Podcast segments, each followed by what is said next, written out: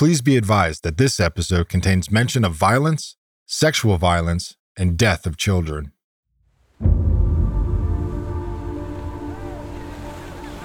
We could see clearly that they were around 100 people.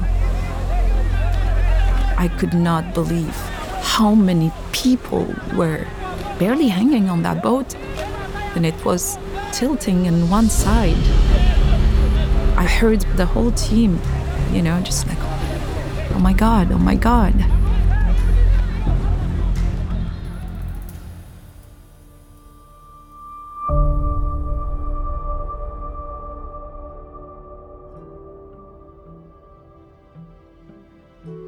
On December the 11th, 2010, a young Tunisian man set himself on fire in protest against police corruption.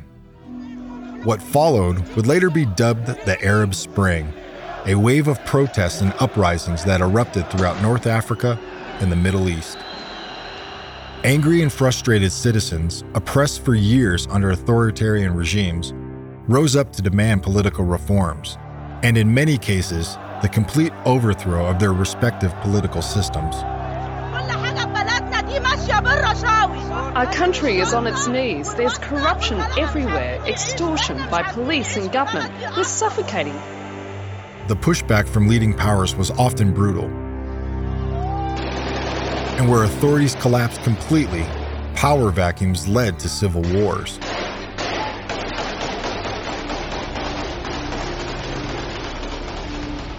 Almost overnight, millions of people became refugees in their own countries, forced to flee their homes to escape persecution and war. Entire families risked their lives crossing the Mediterranean and Aegean seas just to get to safety. Many did not make it. Watching the horror of it all unfold from the relative safety of her home in Costa Rica was Nejma Banks. As an experienced interpreter who worked for years with various human rights organizations, Nejma had seen nothing like it before. And she was determined to help. I'm Donny Dust, United States Marine Corps veteran and world renowned survival expert.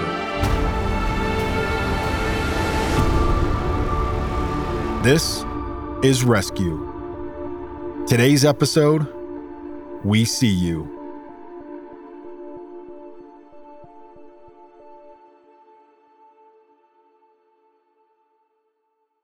Factor's delicious, ready to eat meals make eating better every day easy. Wherever tomorrow takes you, be ready with pre prepared, chef crafted, and dietitian approved meals delivered right to your door.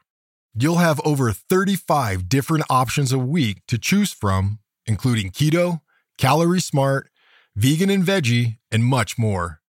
And there's even more to enjoy with over 55 nutrition packed add ons that help make your weekly meal planning even more delicious. What are you waiting for? Get started today and have a feel good week of meals ready to go. Snacks, smoothies, and more. Discover a wide variety of easy options for the entire day, like breakfast, midday bites, and more. Factor's the perfect solution if you're looking for fast, upscale options done easily. Factor meals are 100% ready to heat and eat, so there's no prepping, cooking, or cleanup needed. Head to factormeals.com slash rescue50 and use code RESCUE50 to get 50% off. That's code RESCUE50 at factormeals.com slash rescue50 to get 50% off.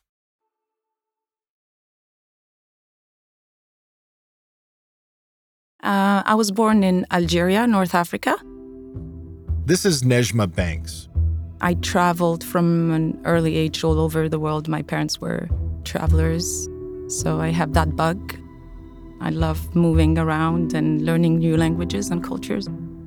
In 2015, she is living in Costa Rica. She spends her time raising her four kids, surfing, and working as a translator for human rights organizations.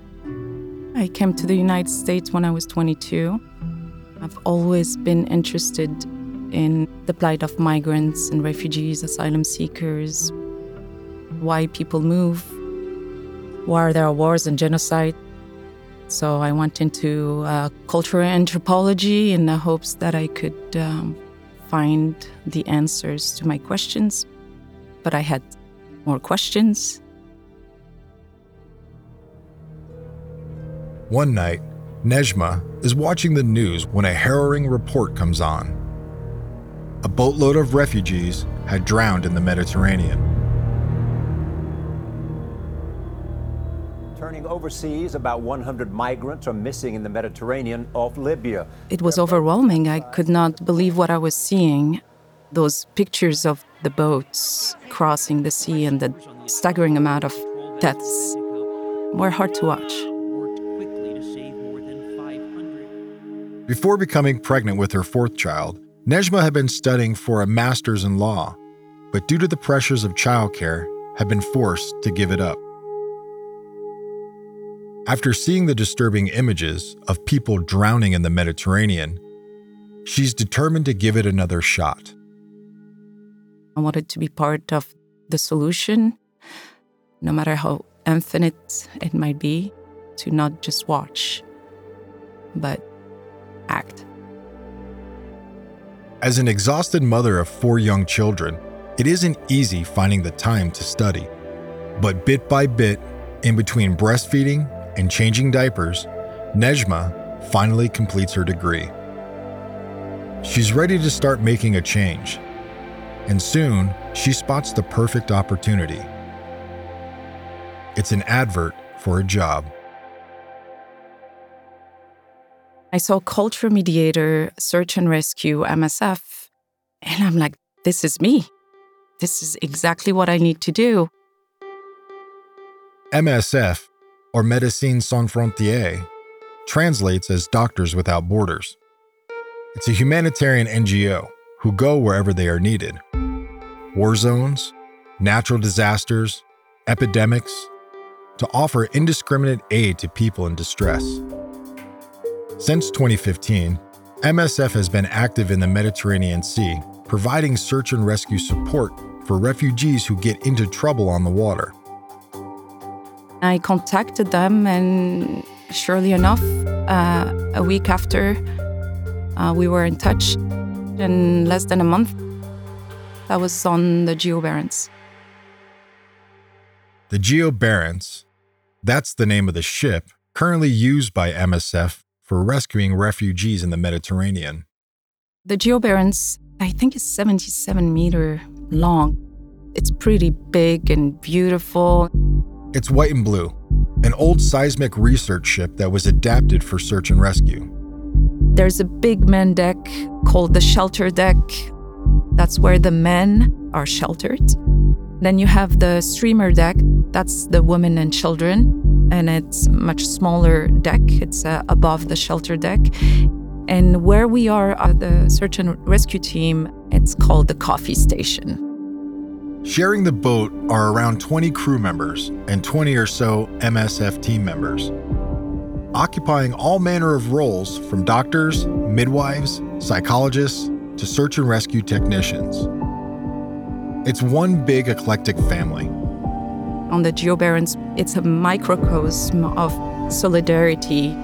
We have all these different languages and cultures. You know, we support each other. We keep on doing what we're doing, and, you know, It's inspiring. The days on board the Geo Barents can be long and punctuated by high drama and emotion. But one rescue, in particular, will always stand out to Nejma. It's November 2021, a bright, sunny afternoon. Nejma and her team are once again on the lookout for boats in distress. We start the search, watching on the bridge with binoculars and with all the tech tools that we have on board. And we also have the help of Pilotes Volontaires, which is an NGO that has airplanes.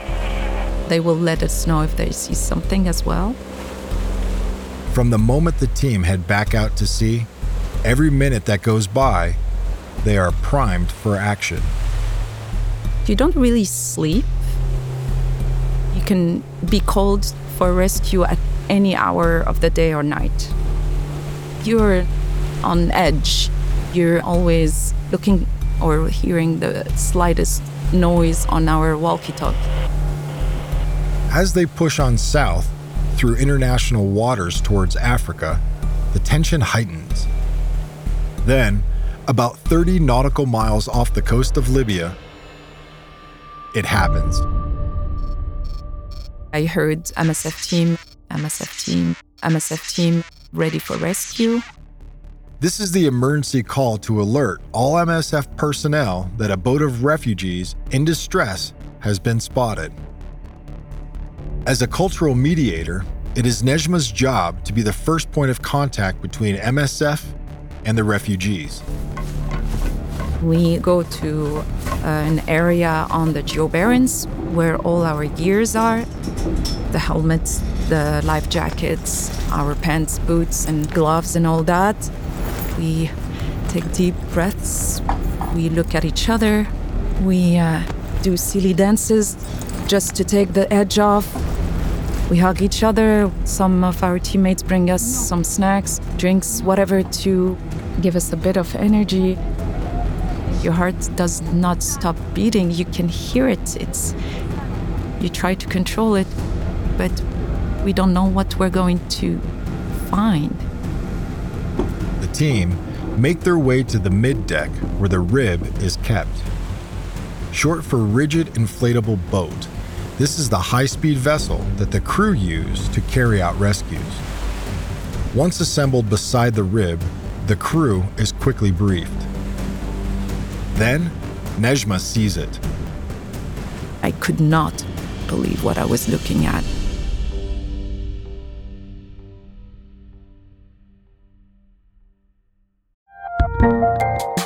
There's a lot happening these days. But I have just the thing to get you up to speed on what matters without taking too much of your time. The Seven from the Washington Post is a podcast that gives you the seven most important and interesting stories, and we always try to save room for something fun. You get it all in about seven minutes or less. I'm Hannah Jewell. I'll get you caught up with the seven every weekday. So follow the seven right now.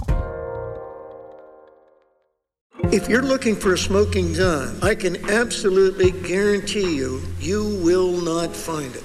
In October 2001, a series of letters filled with a deadly powder called anthrax were dropped into the U.S. mail system. What started as an unprecedented case turned into an unsettling mystery. Who sent these deadly letters? And why? From Campside Media and Sony Music Entertainment, I'm Josh Dean, and this is Cover Up Season 4 The Anthrax Threat. Available now.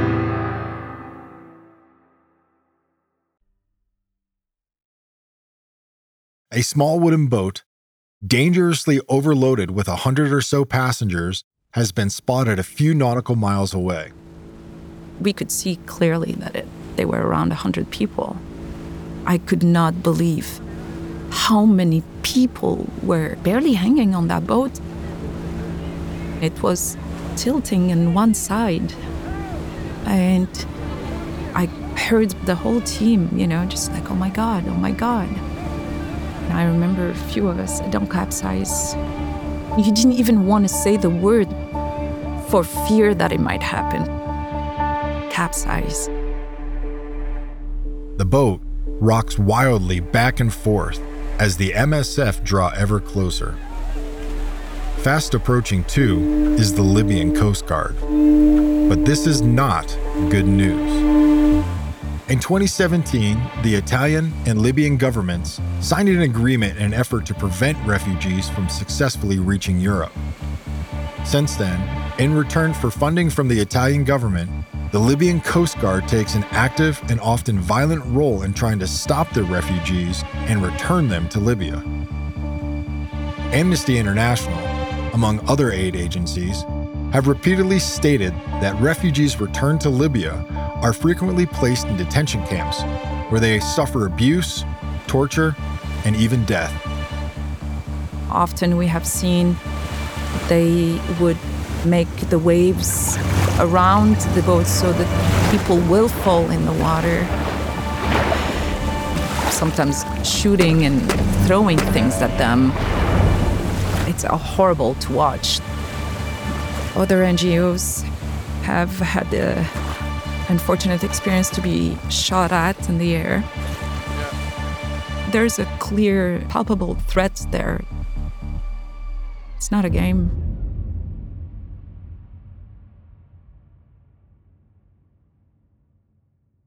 With the Libyan Coast Guard closing in, they have to act fast. Nejma and her team are given the green light to begin the rescue. They jump into the high speed rib.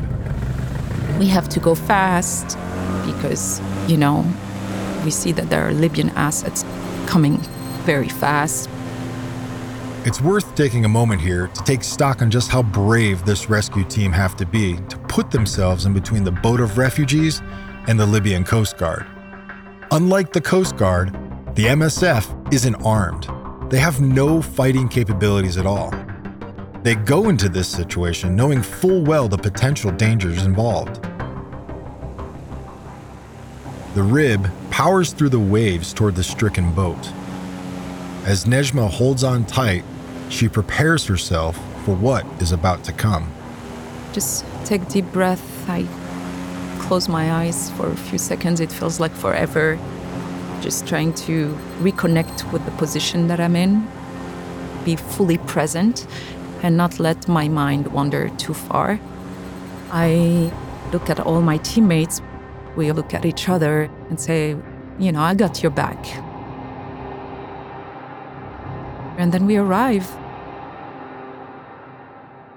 In truth, it's impossible to ever be truly prepared for it. It was a beautiful sunny day. So the juxtaposition of all of what you were seeing did not make sense. You have the beauty of the sea and the sun and the good weather, you know, where maybe a few nautical miles people are sunbathing, you know, on the beaches. And you have this contrast of this boat tilting on one side with hundreds of heads, small, big, dark, light, like a Goya painting. This boat with the people who fled wars, hunger, rape, and trafficking.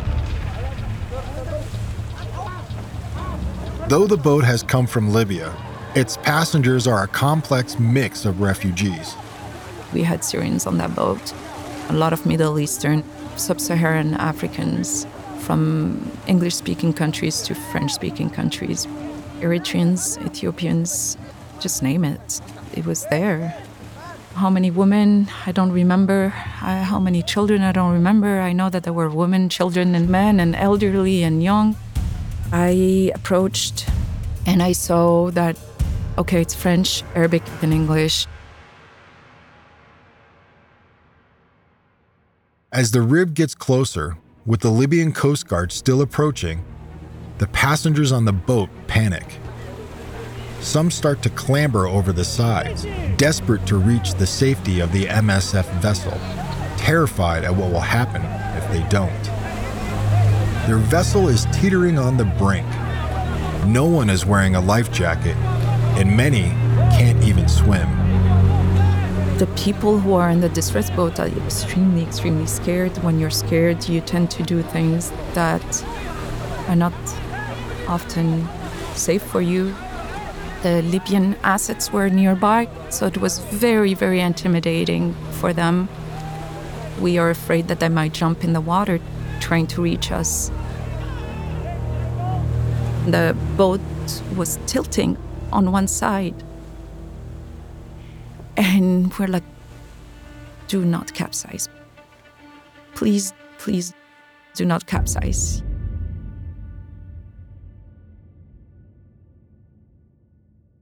The situation is threatening to get out of control.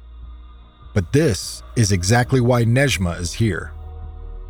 I quickly introduce ourselves.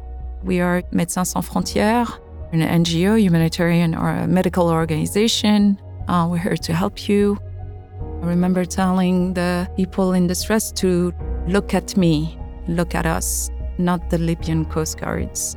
Please listen to us. Let's let's work as a team. But the Libyan Coast Guard gets too close, and the panic spreads throughout the boat. You could sense the fear, and once panic hits, if there's no ground control, the boat could capsize. And uh, sure enough, the boat didn't capsize, but a lot of people fell in the water. The MSF team rushed to help them. We trained for it, but it's not the same thing as when you're in it. All of a sudden, this power, human power to help someone, just clicks, and you feel that there's no other choice but to help that person. I'm looking at this young man from Syria and I tell him in Arabic, I got you, I see you. He looks at me with no fear because he knows we're there. And one by one, we lift them up into our rib. Once the people in the water have been rescued, there's still plenty of people who need rescuing from the boat. The team quickly distribute life jackets to the remaining passengers on board. I count how many children and women they are, how many children life jackets I have to get. It is always hard. Those tiny life jackets, you know? To distribute them is just not something you get used to. And I lock eyes me personally with the children or the mothers and telling them it's okay. You know, we got you.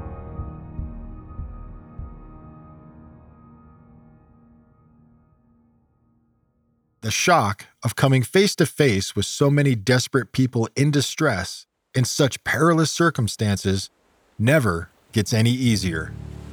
I'm not only a mom of four children, but I'm also a woman, a human, you know. Uh, of course, when I see a child, I think of my child. When I see a woman, I think of my friends. I think of what if it was me there on the boat. When I see a young man or old man, I see my brothers or my grandfather. With the life jackets dispensed, the refugees are quickly helped onto the rib. 40 at a time, they are ferried to the Geo Barents. With almost everyone rescued from the boat, there is only one passenger left to help onto the rib. But the man seems unwilling to leave the vessel. The boat leader called me to come to the front and said, Nejma, you need to help me get him into our rib.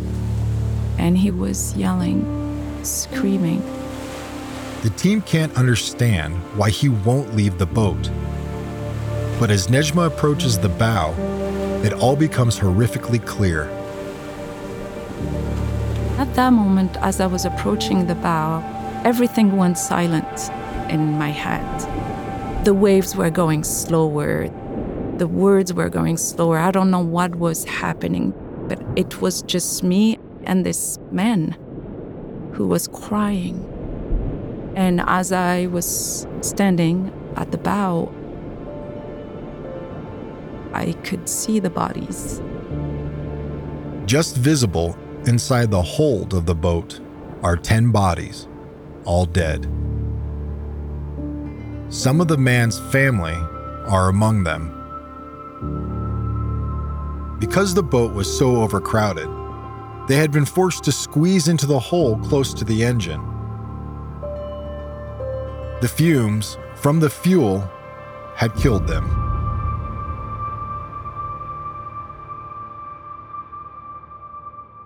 At that moment, I looked at him. I knew he was francophone or he would speak French.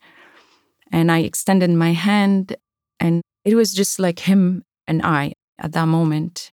And I told him, Brother, let me help you. Please come to me. Let me help you. We will take care of them. And then he crawled to me. He could not stand, he couldn't walk. He just was walking on his hands and knees screaming, completely defeated, and fell on my arms at the bow. There were few of the migrants all still on our rib, as we were calling him. Um, we took them to the Geo Barents. With the surviving passengers safely aboard the Geo Barents, members of the search and rescue team returned to collect the bodies from the boat. Nejma's job then is to assess each of the refugees. I go meet every rescued person, see what they need. I go to the women's deck, children's deck to give a little bit of food to these children who don't understand what is happening. You know, they're in the midst of it all. To try to find the right size clothing, help the midwife get the right size hat or socks to keep them warm. You know, basic needs that the people are in desperate need of. You know, just simply to take a shower. They barely had any food. Scabies had formed all over them. One by one, Nejma and her colleagues do what they can to help their new passengers. Then, it's time to collect the bodies of those who had died. When I had a moment, I will see how I could help also the medical team in prepping for the bodies to come onto the Geo Barents. Two of our team members went inside the hole to retrieve the bodies one by one, and the smell was overwhelming. I can only imagine how the bodies were inside that hole. We finally got the 10 bodies on uh, one of the ribs, and then the ribs was lifted out of the water in order to bring the bodies um, out of sight from the survivors. We laid them down, one on the platform, and it made them presentable for the family members to identify them. The youngest deceased was 16. With the living and dead now on board, it is Nejma's job as the cultural mediator to explain to the families of the deceased what will happen next. But even she is not entirely sure. This is the first time an MSF team on board the Geo Barents have rescued dead refugees from a boat.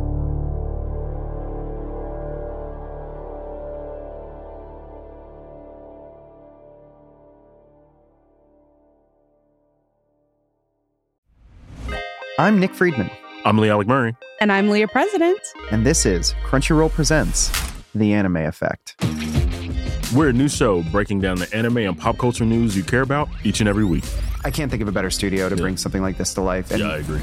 we're covering all the classics. If I don't know a lot about Godzilla, which I do, but I'm trying to pretend that I don't right now. Hold it in, hold And our current faves. Luffy must have his due. And we agree on some things, but not on everything. Hi. Oof. I remember, what was that? Say what you're gonna say, and I'll circle back. Listen to Crunchyroll Presents The Anime Effect every Friday, wherever you get your podcasts. And watch full video episodes on Crunchyroll or the Crunchyroll YouTube channel.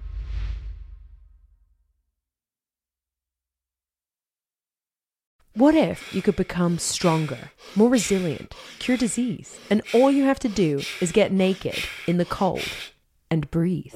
You get into ice water, and instead of like freaking out, you relax. It's called the Wim Hof Method, and Gwyneth Paltrow and Justin Bieber love it. I do the ice plunge because it's good for your body. But there's also a dark side. How many people have died doing the Wim Hof method? We can override even death. Listen on the podcast Infamous. That's Infamous, playing now. we were uh, doing the best we could with what knowledge we had. I just knew that we all needed to bring back respect and dignity to the deceased and have the family as involved as possible in everything.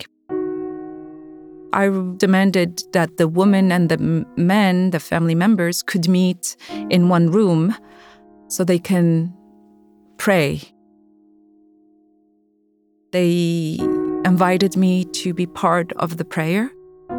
It was very, it was hard, it was touching. And few of the women did not realize what was happening. It was a day or two after, and they start crying, and it hit them. All in all, 99 refugees are rescued from the water. After contacting Italian port authorities, the Geo Barents is granted permission to dock at Messina in Sicily.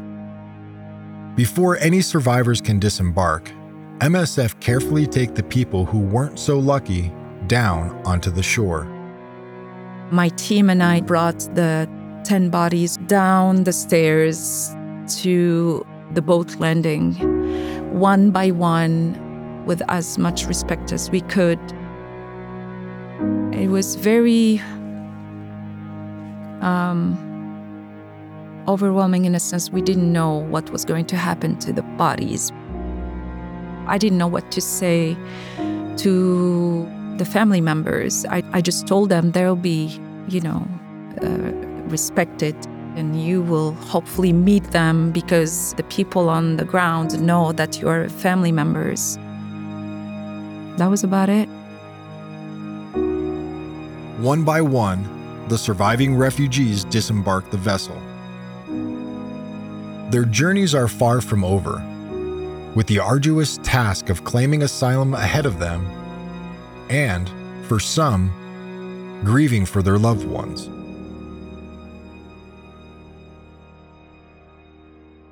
We try to guide them as much as we can with help on land to also empower them with the knowledge of uh, what they should expect once they arrive in Europe.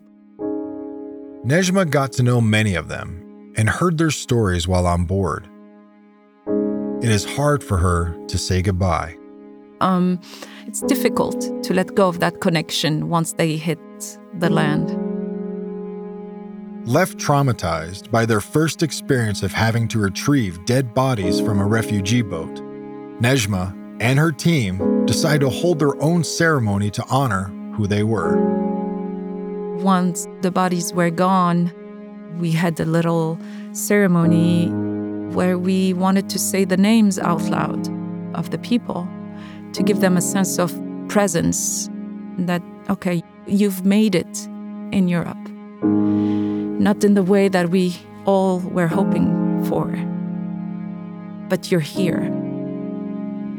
Our team, all MSF team, was standing in circles after all the bodies were gone. And we were each one saying a name, and I just could not. I was holding it pretty well. At that point, all of it, all the experience, until the name. Um, saying the name out loud, I just couldn't. My voice started to shake. Then I looked at my colleagues and I saw those tears and I just let it out. I just couldn't say the name. It was just too real. And and that name was the 16-year-old. So yeah. You know, it's all, all their names, they had stories, they had hopes.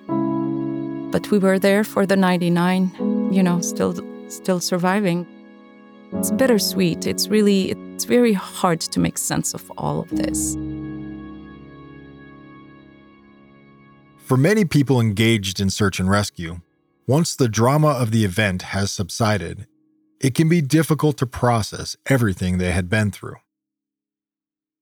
When another rescue cycle comes to an end, Nejma and her colleagues will also disembark the ship and take one or two days off before returning to the sea.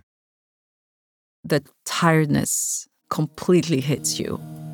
Out of nowhere, everybody looks at each other like we need food, a shower, and go to sleep. Often we uh, we sleep for many many hours. Usually, a few of my colleagues spend time together, and I think it's the best way to deal with it is to be with people who have shared the same emotions, experience, and often we don't need to talk. We just need to be there.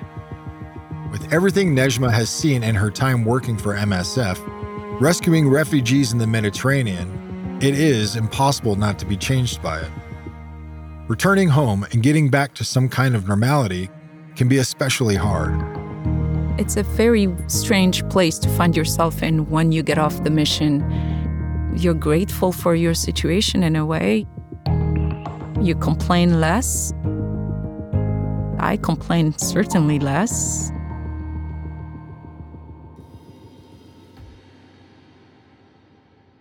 When you take part in an operation like this, often the hardest part is when you do return home to what's deemed a normal life of a wife, kids, bills, mortgage, family. It's a hard transition to come back to. A supporting and loving family will help ease you back into it, but it's hard not to keep thinking that my worth is better served protecting people. It's a struggle we all have to deal with, knowing that you want to go and do your job, but also you need to be a mother, a father, a husband, and wife. My family is a surfing family. We love to surf. And when we lived in Hawaii or, or in Costa Rica, that's how I looked at the sea. It was surfing. It was um, a leisuring place, you know, some place where you just go and relax. Since then, it has it has changed for me. I go on the beach and just realize that I'm on the beach. And I know that I'm looking at the horizon and I wonder if there's a boat, you know, who needs help. It never leaves you. Nejma set out determined to make a difference. Since 2021, she has participated in the rescue of thousands of refugees, each fleeing persecution and each with their own individual story to tell. Hers and MSF's mission remains as critical today as it was then. Migration is a loss of stability for a lot of people, for many people. They lose their language, their culture, they lose their support group, they lose everything. It is not a choice that you make, you know, consciously. You're forced to do it. Women, especially, they're targeted, they're sexually abused and trafficked, the children as well. It, it's horrific to see these families, just maybe like yours, like mine, you know, who never thought that they will be in this kind of situation, ending up not having any other choice. They're in debts, they're paying these smugglers any way they can to be put in these boats some of them believed that they were putting them in boats that were seaworthy. You know, oh, it's going to be easy, just a few hours you'll be in Europe. And all of a sudden, it's not the same thing. MSF have since lost touch with the family of the 16 year old boy who died in the crossing. Nejma, understandably, didn't feel it was her place to share his name. Instead, she wrote some kind words to remember him. He was the youngest, described by the people who knew him as someone full of dreams, helpful in his community, and very much aware of the ugliness of the world around him. His life started rough. His only weapon against the ugliness was to smile. So he made sure he smiled to those around him. He smiled to those who hurt him, and he smiled at the sea before crossing it. He was just one of over 20,000 refugees who have died attempting to cross the Mediterranean Sea since 2015 in their desperate search for safety. All the people that I've met that I helped rescue, they all express their hardship in their native languages and cultures differently. But the pain is transnational. You can feel it. You can see it in their eyes. They did not want to be there. They ended up there. Just remember they're they're you and me.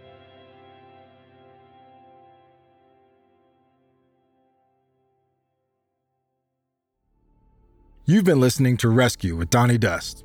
Rescue is a Sony Music Entertainment production. Thanks to all the contributors for sharing their story with us. Rescue is produced by Richard McLean Smith. The executive producer is Louisa Field. The junior producer is Martha Miller. Scoring and sound design by Gulliver Tickle. Music composed by Eleni Hassabis. The production coordinator is Lily Hambly. The production manager is Kat Moran. Thanks to Georgia Mills for additional production support. Thanks to Jez Nelson, Chris Skinner, and Julia Stevenson. If you like this podcast, then do check out other Sony podcasts.